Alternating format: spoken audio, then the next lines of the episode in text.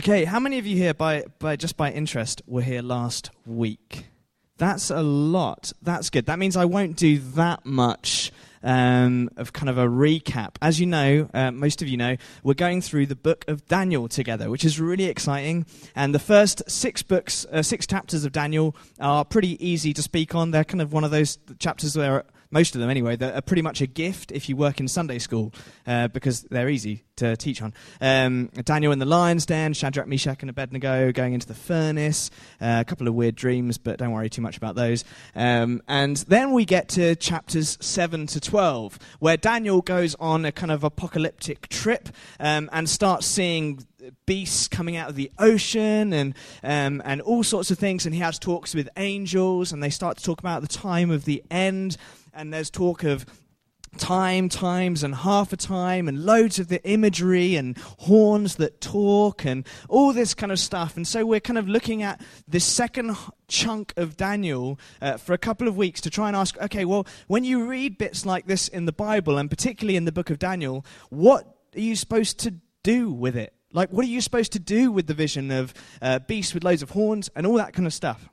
So, uh, to recap a little bit last week. Last week we looked at Daniel chapter 7 and 8. Uh, I intended to look at Daniel 7 to 12, but we only got through Daniel 7 and 8 uh, because they were still quite dense. So, Daniel chapter 7, uh, next slide please, Paul, um, uh, is a vision of D- Daniel has of four beasts coming out of the ocean. Do you remember this? And the four beasts, the first one looks like a lion, the second one looks like a bear, leopard, bear the fourth, third one looks like a leopard, and the fourth one is is indescribable because it's so ugly. And these represent kingdoms that are coming, but then in the midst of the fourth kingdom, um, uh, the fourth kingdom sprouts a particularly ugly looking horn that is uh, a symbol of a king who's incredibly powerful and oppresses the people of God. Um, I'm just holding my hand on top of my head to help you visualize the ugly looking horn. Um, and the, the mouth speaks boastfully and um, oppresses the people of God. But then all of a sudden, Daniel has this incredible other vision. It says, Then I looked, and thrones were set in place. And the mood changes. It goes to, from a mood of chaos to a mood of calm. Thrones were set in place. The Ancient of Days took his seat. And the Son of Man, you see, one like a Son of Man, which is literally just a fairly normal way of saying human being. Um, so it doesn't mean that much that special in Daniel, but we'll come back to that. Uh, one like a son of man coming on clouds to the throne of glory, and he gets given a kingdom which will never end. And the beasts are disposed of, and God's people win. Yay! However, then Daniel gets another vision, doesn't he, in chapter 8? Which is a vision of a ram and a goat. Now, the ram and the goat represent two of the kings or kingdoms from the previous vision. So now we've gone from four to two of those. And um, the ram sticks around not for very long. He grows a bit and then gets mashed by the goat, who charges across the known world, taking over everything else. And then the story develops a little bit more clearly about various different kings that are going to come from the goat, in particular, um, a horn that speaks boastfully um, and uh, oppresses the people of God. Does this ring any bells? It should ring some bells. Now, uh, we talked about actually chapter 8 identifies this kingdom as the kingdom of the Greeks, which is split four ways, and then away down the line, there's going to come a king who's going to oppress the people of God. And we talked about how that um, is referring to primarily Antiochus Epiphanes fourth who, or Antiochus IV Epiphanes, um, who was a Seleucid king which dominated kind of Turkey and that kind of region across there and down into Persia. And most of the kings before him had kind of tolerated the Jewish people a little bit. Um, but Antiochus Epiphanes was absolutely ruthless with the people of God. There was a. Um, a revolt against his rule by some of the Jewish people, um, and they kind of killed a guy that um, Antiochus had put in charge of the temple, and then he just he absolutely crushed the rebellion and crushed the people of God with it. Uh, there is written in, in Maccabee, in books of Maccabees, which are in the Apocrypha but not in our Old Testament, that in three weeks, 80,000 people were lost, 40,000 sold into slavery, and 40,000 massacred by Antiochus Epiphanes. He was absolutely appalling. And he took the temple of God and he um, basically, like, he, he desecrated it. Um, he set up an altar to Zeus in the temple of God, which to the Jewish mind was like, that's the temple of God. What are you doing? And then started sacrificing pigs on that altar. So it's a way of saying, ha ha, ha ha. And it basically desecrated the temple. And in Daniel, that's referred to as an abomination that causes desolation. Are you with me? That's roughly speaking, we've caught up. Um, now, chapters 9, 10, 11, and 12 in five minutes, because that's not actually really one I want to talk about. Um, but chapter 9 um, it basically involves a really long prayer that Daniel prays to God, confessing the sins of his people to God, where he says, God, it's been about 70 years now that we've been in exile, and in Jeremiah, you say that the exile will last 70 years. So, any chance of a rescue anytime soon? And then God sends the angel Gabriel to him. Now, this is the first time we meet Gabriel by name in the Bible. Ooh, interesting little tidbit for you. Um, and Gabriel comes and says, not 70, but 70 times 7. It will take that long to atone for iniquity, to finish transgression, end sin, bring everlasting righteousness, seal up the vision of the prophecy, and anoint the holy place. It's going to take a while longer. Now, of course, the people are brought back from exile after about 70 years in a measured way, but what Daniel's crying out for is true freedom. God says that's going to be a while uh, longer and it describes some of those. It, it says 77s of years, or 77s. Um, and as you can predict, with numbers like that in an apocalyptic book, there are as many different interpretations of how to interpret those numbers as there are people who've tried. Like, it's, it's very hard to pin down exactly what Daniel's referring to um, with these 77s. And people basically, you, you know, countdown. You know, there's the word one and then there's the number one and they're given these numbers, and then they're given a number to make from those numbers. It's a bit like that. You can pretty much make the numbers in Daniel by multiplying them and subtracting and interpreting them in different ways. You can pretty much make them get to the number that you want. So people are still prophesying the end of the world from the book of Daniel uh, based on different interpretations of these numbers, and so far, everyone's been wrong. But um, uh, uh, a local pastor called Roger Forster, who a lot of you will know, um, he interprets this as the 77s lead up to, uh, or the 69 sevens lead up to the time when Jesus was killed on about March the 31st, 33 AD. And he manages to get the dates to there. Um, other people interpret this as just leading up to Antiochus Epiphanes, same as the rest of the book. Make sense? Great. Chapter 9, tick. You can cross that off. You've got no problems understanding that now. Now, chapters 10 to 12 are actually one section. Okay? So in the first bit, it starts off. You heard anyone talk about a Daniel fast? It starts off with Daniel doing a Daniel fast. Maybe he read the book or something. Um, and he, um, he decides to eat no choice food, no choice drink for three weeks to seek the face of God. And at the end of that time, he's visited by another heavenly being. Um, it's not immediately clear who. It sounds, uh, I mean, angels visit him generally, but this sounds a lot like um, John meeting Jesus in Revelation 1. So could be, don't know. Um, but uh, he's visited by this vision of a man, um, and Daniel falls face down before him. And basically, chapter 10 is the man trying to get Daniel to stand up again, having fallen over. Um, so it's a bit of a kind of, come on, Daniel, you can do this. You can, we can. And he's Daniel's like, I can't talk to you. How can I have strength to talk to you? And he eventually gets him up on his feet. Um, and then um, chapter 11 deals with a long prophecy that walks through the history of the Greek Seleucid kings. Make sense? Leading up to, guess who?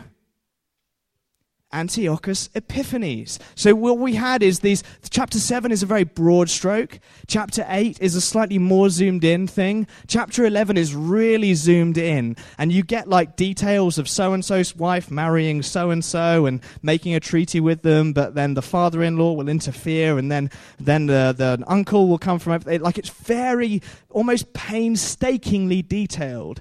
Um, and it talks about it in terms of the king of the north and the king of the south and just this war going on between them. And we talked about last week how the people of God found themselves sandwiched between this kingdom of the north and this kingdom of the south. Um, and then it eventually leads to Antiochus Epiphanes, and then Antiochus Epiphanes dies.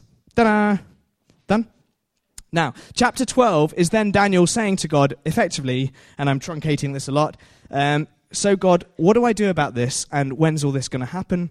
And God basically says to him, Daniel, get on with your life. The end. Now, uh, so that's Daniel. Now, um, we'll come back to God saying, get on with your life um, towards the end. So, what's really interesting uh, to me about that is that I do think that, what's on the next slide? I do think that um, all of Daniel, and particularly the second half of Daniel, is anticipating Antiochus Epiphanes, right? I, I, I take that interpretation of Daniel. I don't think that Daniel was first and foremost written about the end times or the end of the world. I think it was a prophecy towards, or at least about, Antiochus Epiphanes. However, that raises some questions about Daniel. If it's about a guy that lived 174, 170 years before Jesus, what relevance does it have today? And why would God spend so much time developing a prophecy about this guy who stuck around for a bit? All right, he was a complete, you know, but uh, then he was gone. He disappeared. He died. And he didn't even die in a military death. He just got ill one day and popped his clogs. And that was it. And, um, but, but so why that? But then you think about Daniel and you think, actually, there's more there than just. Like, I think it is 100% about Antiochus Epiphanes, but I also think there's 100% more to it than that because we've picked up these hints that the kingdom of God is going to come and be established and never go away. And has that happened yet? No. So there's more. It anticipates more. It talks in chapter 12 that there's going to be a resurrection of the righteous and the unrighteous, the righteous to eternal reward, the unrighteous to eternal punishment. Has that happened yet?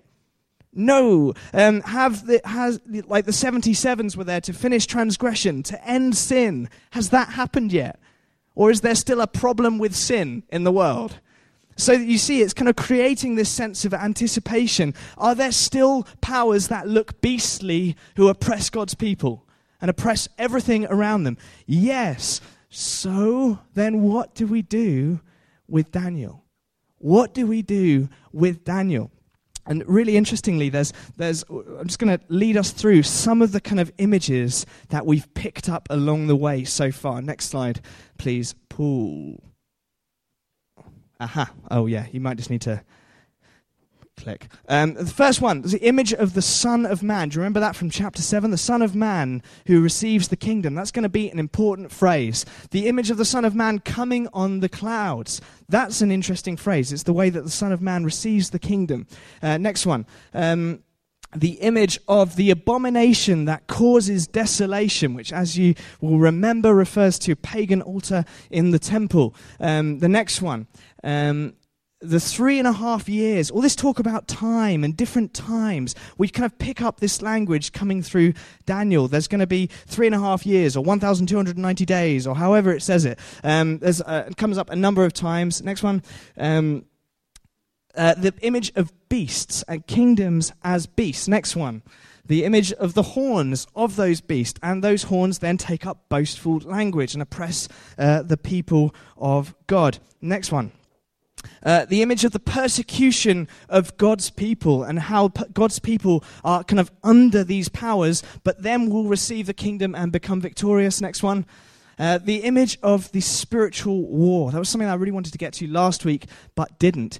Uh, Daniel has a really interesting chat with the guy in chapter 10 um, who says, Actually, I tried to come to you three weeks ago, but I got held up fighting the prince of Persia. So this, this angel comes to him, or whoever it is, um, and says, I, I, I, I couldn't get to you because I was in a spiritual battle with another spirit prince. Okay, sure.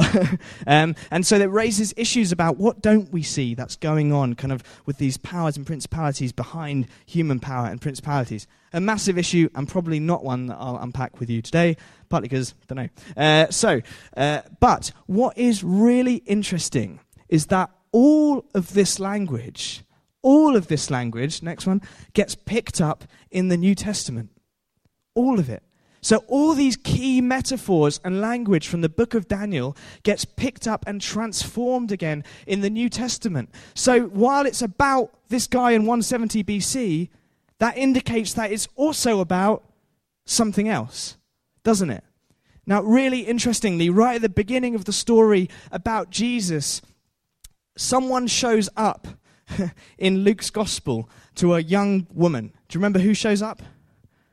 Gabriel. When was the last time and the first time that we heard of Gabriel?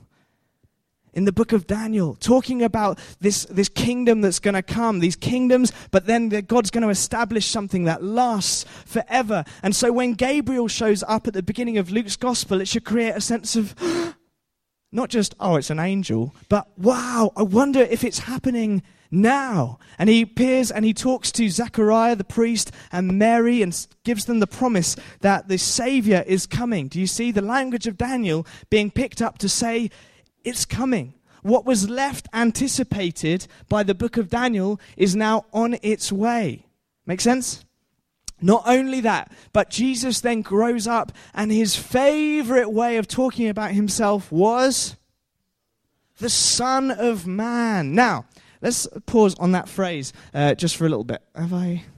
I might not have a slide for this. The Son of Man. Now, the Son of Man in Daniel 7, literally, as I said earlier, just means person, really. It's just a fairly normal way of saying person. So in Ezekiel, the phrase is used 93 times about Ezekiel. So it's just God's way of saying, you chap, sort of thing. Does it make sense? But but when you think of the beasts in chapter 7, these are human powers, right? That through their grabbing and greed and malice and violence and um, sinful ways become beastly. Over time, they become less and less human and more and more like these deformed, ugly beasts. Does that make sense? But in Genesis, God created man and said, Go have authority, go have dominion. There's a way to rule that's fully human. Make sense? In, in um, Psalm 8, um, it says, Who is man that you're mindful of him, the Son of Man that you care for him? You made him a little lower than the angels and crowned him with glory and honor. And so there's this kind of expectation of actually the Son of Man in chapter 7 of Daniel is what power looks like when it's really human. It's what humanity looks like fully human. Did I just make too much of a leap there, or is that okay? do you understand that as worldly power pursues power in a worldly way, it becomes less and less like humans were created to be? But there's this prophecy that a Son of Man is going to come who's going to wield power in a truly human way in a way that what it means to be fully alive, fully created by God. I'm not sure. Are, we, are we together? We're roughly speaking together. Okay, that's good. Hang on in there. Your lunch will come. Come, Lord Jesus. Amen. Uh, so, um, I want to look at a few, uh, a few ways that Jesus uses. Uh, well, no, I'm going to look at three passages in the New Testament briefly and then make a few observations, okay? Good. Uh, next one, first one, first one is Matthew chapter 24. Now, in Matthew chapter 24, uh, a lot of the language of Daniel comes up. Uh, Jesus is talking with his disciples, and his disciples come to him, and this is right at the end of Jesus' ministry towards um, his death, in the week of his death, I think. Um, and his disciples come to him, and they're around the temple, and his disciples look at the temple, and they're like, Whoa, look at it. It's so cool. It's a, it's a wonder of the world. Look at this temple. What great stones. How many of you do that when you walk past a cool building? You're like, Look at the stones. Look at the arches. Um, but his disciples disciples do that, and Jesus isn't impressed, is he? Do you remember? He just says, I tell you the truth, every stone will be torn down. And his disciples say, When? When will that be? Because for them, that's horrific. Like the temple rebuilt is the focus of their worship and their worldview. So, what's going to happen? When? What? Can't, no. Um, uh, and, and then they throw in a couple of other questions as well. Also, what will be the sign of your coming and the end of the age? So it's a big question to answer. and Jesus um, starts talking, if you remember, um, he says um, that uh, basically the world's going to go from bad to bad, and there's going to be wars, there's going to be earthquakes, there's going to be persecution of God's people. Um, and when you see the abomination of desolation spoken by the prophet Daniel, that raises a question, doesn't it? Because which abomination of desolation was Daniel talking about? If he was talking about one in 170 BC, they're not going to see that. But it's introducing this idea that what if, what if the prophetic has these layers of meaning? That Daniel talked about one thing, and then, like a kind of clone stamp, that's also true in another generation. So when you see abomina- an abomination that causes desolation standing in the holy place, flee, basically run away, because uh, there's going to be an end. This is going to there's going to be a real problem. Um, and now, there's a few ways of interpreting. Uh, oh, and then he says, and then you'll see everyone in the world will see the Son of Man coming on clouds with glory. Anyone recognize that language? Jesus is not being subtle. he's quoting Daniel and he's referencing um, something that Daniel foresaw um, about an event, and he's saying that's now reapplied to this event. But what was Jesus talking about? What event was Jesus talking about? Because if he's talking about, um, well, let me give you a few interpretations that people have. One, he's talking about the end of all time, okay? F- fair play? So he's talking about because when the Son of Man comes on the clouds, we'll see it. So it'll be obvious. That obviously hasn't happened yet. Um, and he talks about the end will come. So must be about the end of the world. That's what a lot of people think. Um, a lot of people think the basically polar opposite view is Jesus was talking about the sacking of Jerusalem in AD 70. So as you, if some of you will know, in about AD 66, was it? There was a Jewish revolt. Was it? And, um, and the Jews rose up against their Roman emperor uh, tyrants. Um, and Rome, again, a bit like Antiochus Epiphanes, but in a bigger style and flashiness, like Rome did everything. Um, they crushed it and they destroyed Jerusalem. They set up an idol in the temple and then destroyed the temple. Um, and they set, like the idol that they set up that stands a very good chance of being the desolation, abomination that causes desolation that Jesus is talking about. Are you with me? So that's now a very local interpretation. Now, which of these is it? They've both got problems in the text because Jesus says, uh, so if you take the form of you that it's about the end of time, you've got a problem because Jesus says this generation will not pass away until all of these things have been fulfilled. So it can't be about the future because that generation, I think they're all gone now. Uh, you can check, except Jesus. He's hanging on there. Um, not hanging on in there, that's the wrong way of putting it. first heresy. Okay. Uh, the problem with the first view is that if it's about the sacking of, of Jerusalem and the destruction of the temple, well, that happened, but it didn't look all that glorious like the Son of Man coming on the clouds. So, does that make sense?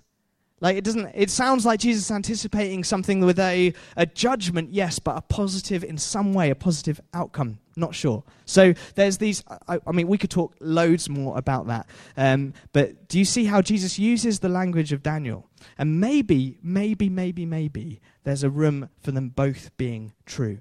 Just like Daniel was about Antiochus Epiphanes, but also it leaves anticipation for more, for, uh, for more interpretation. So, also, maybe Jesus is talking about the sacking of Jerusalem, but these are principles which are going to reoccur and reoccur and reoccur in history as beastly powers persecute God's people.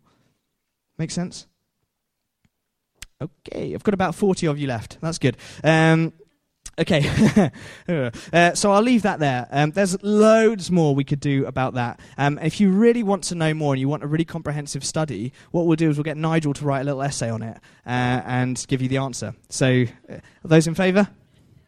Great. He'll have it to you by Friday. Um, so, uh, the next passage. Now, this is where I, I start to get a little bit excited. In Matthew 26, this is Jesus being dragged. Now, Jesus uses these phrases loads. I'm just picking out two of them, okay?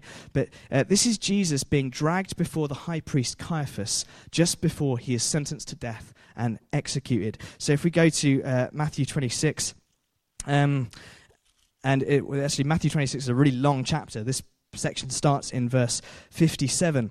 Um, and they drag Jesus to the high priest, and they want to interrogate him to find a charge against him so that they can kill him. So they're trumping out these false charges um, and trying to get Jesus uh, in trouble. And then in verse 63, the high priest, in fact, I think I've got this typed up in the next page.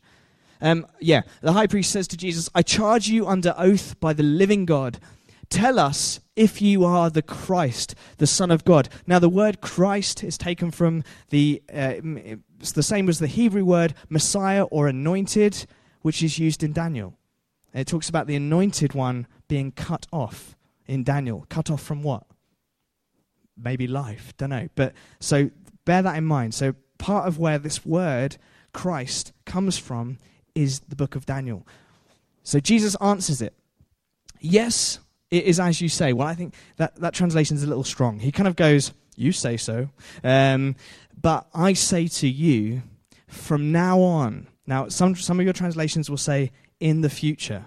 Um, that's pretty wrong. Uh, it means the, the word, the, it's hereafter. It's from now onwards. Not at some indistinct point in the future, but from now on, you will see the Son of Man sitting at the right hand of the Mighty One and coming on the clouds of heaven. Now, here's why this, this passage is of, of the two that we currently looked at, the one that gets my blood going a little bit. Because Jesus is, is in this trial situation, and these guys are um, trying to accuse him, and they're trying to suss out partly what kind of a character are you? What kind of a leader do you think you are? And Jesus could have said so many things here. He wasn't required to quote Daniel, but instead he points them straight back to Daniel chapter 7 and says, You remember that Son of Man when the beastly kingdoms are going nuts and devouring, but there's this kingdom that seems to be built in peace that comes, that represents human rule as it should be, that, that is the kingdom of God that will last forever. That is what I've come to build. But how does the Son of Man win? How does the Son of Man do it? How does the Son of Man build a kingdom?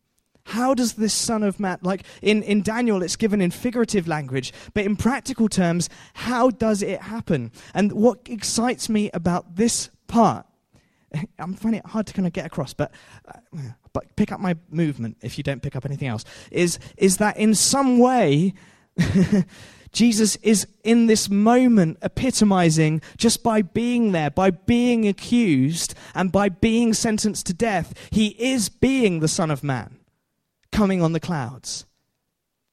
Because he is, he is creating, in the midst of this, this violent beast that is looking to destroy him, he's responding in, in peace and with faithfulness to God, and it gets him killed, but that is it. That is the Son of Man coming on the clouds. Do you see? I'm, I'm finding this hard to kind of get across, but I hope you're kind of picking up something. Are you picking up something?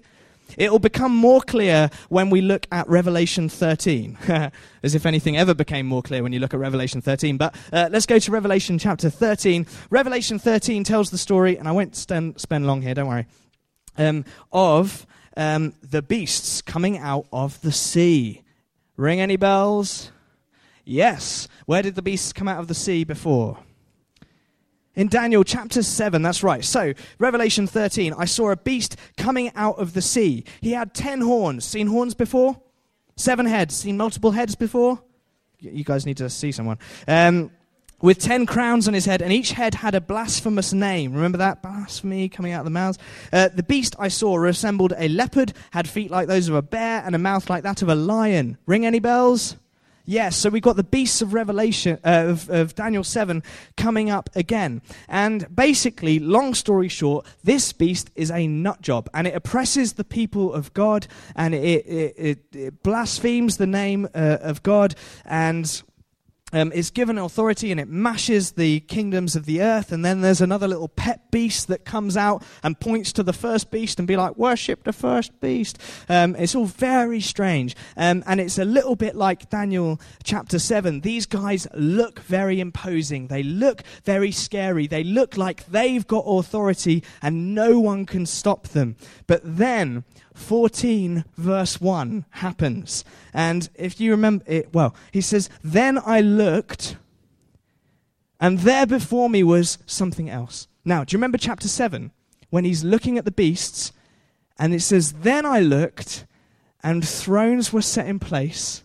And there's this, this sense of, I'm seeing what God is now doing, what, what kingdom God is establishing. And he's giving the authority to the Son of Man and disposing of the beast. Do you remember that?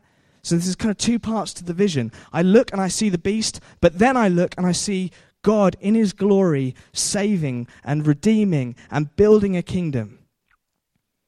Do you remember that? That's very important because now Revelation is going to reinterpret that moment for us. You ready? Then I looked, and there before me was the Lamb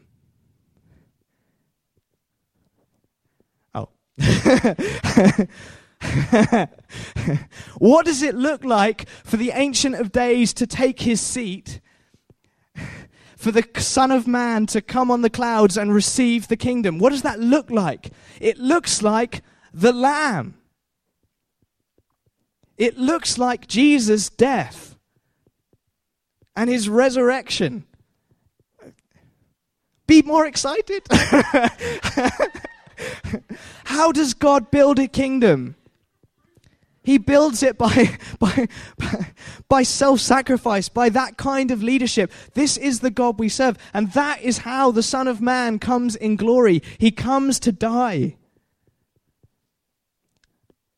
No? yes. I'm so pleased you're as excited about this as me. Uh, in fact, I've got a next slide that emphasizes my excitement. Oh, no, next one. There we go. It's big and it's white because it's big lamb. Um, yeah. Uh, now, now, this to me is the key point of Daniel, the key point of Revelation, the key point of the Bible. Is God is building a kingdom, and it looks nothing like the beast. It looks nothing like the beast, and there will always be beasts. People say, "What does the beast? What, what does the beast in Revelation mean?" Well, it's obvious. It means Rome. But Rome's gone now, so we've got nothing to worry about. But are there still beasts? Yes, because these pictures aren't just about their time. They're also pictures that are repeated again and again and again through history as we see beasts rise up and beasts rise up and beasts rise up. Go, Naomi.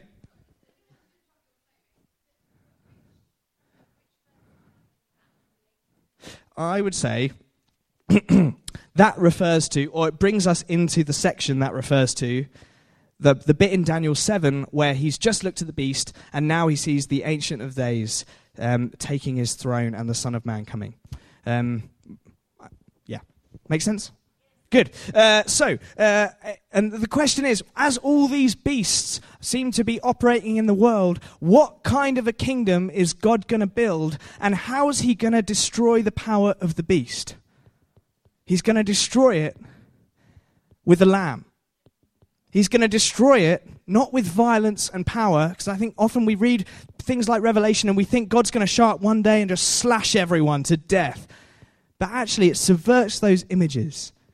And it says the victory power of God in the world over the beasts that dominate us, over sickness, over disease, over death, over evil, over injustice. The victory power of God is the Lamb, looking like he's been slain, but standing on a throne and giving his people the glory of the kingdom. And that's our hope.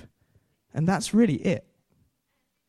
Hallelujah. Thanks, Dee. Dee's gone Pentecostal. This is a good day. So, uh, um, so, uh, a few things. Uh, there's a few kind of so what's out of this. Uh, now, there's so much more that we could do, but we're not going to. Uh, so, the next slide, please. So what? So uh, all of this is is very interesting, but uh, well, obviously we don't just want to talk about this stuff so that you can talk to your friends and be like, "I know the meaning of Revelation." You're the beast. You know that's not the point, is it? Um, the point is, the point is that we know that w- to do something about it. What is the call on our lives to live after understanding this? I would say the first thing is just encouragement. Just encouragement that when we face trouble and we face difficulty of any kind, there is a beast and there's a lamb. And the lamb kicks the beast's butt every time by dying. That, so there's this encouragement hang on in there, people of God. And that's really like Daniel is written for that purpose. Revelation is written for that purpose. It says this is, this is, for, this is calls for endurance on behalf of the saints. Uh, in Daniel, um, oh, this kind of yeah, this, my first two points are mixed up here. So it's encouragement, but it's also a call just to keep living for God in Daniel chapter 12, Daniel says to God, God, I'd love to know more about this. Or he says to the angel, whoever he's talking to, I'd love to know more. Tell me more details. I want to know more details. I want to know when. I want to know where. I want to know how. I want to know who. And God says, Daniel, just get on with living and live righteously. Get on with you. Go about your day and live for the king. Isn't that cool? This calls for endurance on behalf of the saints. So, so much of Revelation tells God's people listen, don't fall for it. Don't serve the beast. Don't serve this kind of power. Don't serve the forces of sin and darkness. Stay faithful to God, even when it looks like it will just get you wound up poor and dead, or one or the other. Uh, no problem being poor if you're dead. So, anyway, uh, so live, be encouraged, live for Jesus. Um, I love it. There's this bit in, at the end of Daniel 8 when he's just seen this vision and he's terrified. Um, and it's the vision of the goat and the ram. And at the end of it, Daniel feels physically sick because of the vision that he's just seen. It's really affected him in his spirit. Some of you all uh, who've had a lot of prophecies might know what you feel like. Like you know, some, it affected him personally. Um, and then it says, "I laid on my bed for a few days, and then I got up and went about the king's business." As in, Daniel had this amazing revelation from God, and the outcome was he served a pagan king and did it really well. He just got on with his job because that's where God had put him. And God has put us where we are, not so that we'll be obsessed about leaving and the end of the world, but so that we can serve well, live well, and honor God in our workplaces. Make sense? Easy. And the third thing The third thing is to pray. Just to pray. Daniel spends like so much time in prayer, doesn't he? He gets he nearly gets killed for it, um, and uh, and now we're seeing um, in chapter nine of Daniel we see this long prayer. It's a prayer of repentance, and it's a prayer that says, "God, please come and move, come and do stuff, Lord. You see what's going on, come and change things." And the message from the angel is. it works. Prayer works. God hears it and it moves things, um, it changes things. Prayer is a massive weapon for the church. Um, don't use it to hit people with. It's for love, and and prayer is something that we can we can do uh, together. Just like at the end of Revelation, it basically ends by saying, "Come, Lord Jesus," doesn't it? It ends with the people of God as one, just saying, Lord, we want you to come and move in power. We want you to end this turmoil, this craziness. Would you come and move in power? Come, Lord Jesus. Come, Lord Jesus. Luke was talking about um, this a little bit last week because he was saying, you know, when often when you're a young person, you don't want Jesus to come next week because you know you've got a great party on the next day, and uh, you'd quite like to go to that and then have him come, or you'd quite like to uh, go on your holiday this summer and then have him come, or whatever. Um, but guys, when we understand like what his coming actually means, and and what the state of the world really is, our prayer should just be, Lord, we just want you to come back, come, come and save, come and redeem, come and heal, come, come on the clouds, come as a lamb, come and um, uh, redeem uh, this whole world. And that brings us nicely and roundaboutly to the season of Advent. Because Advent is, where's Luke? Oh, he's not here. Oh, he would have really appreciated that.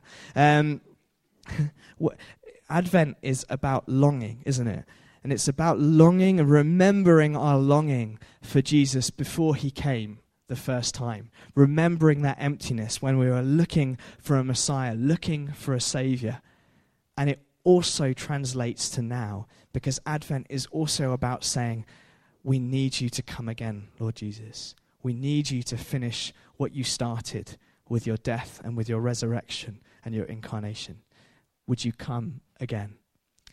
And so, over the next few weeks, you're going to be building up into Christmas and building up towards. Um, hopefully, you'll have a really great Christmas and it'll be a lovely time, and family and friends, and food and food and food and food and food um, and drink.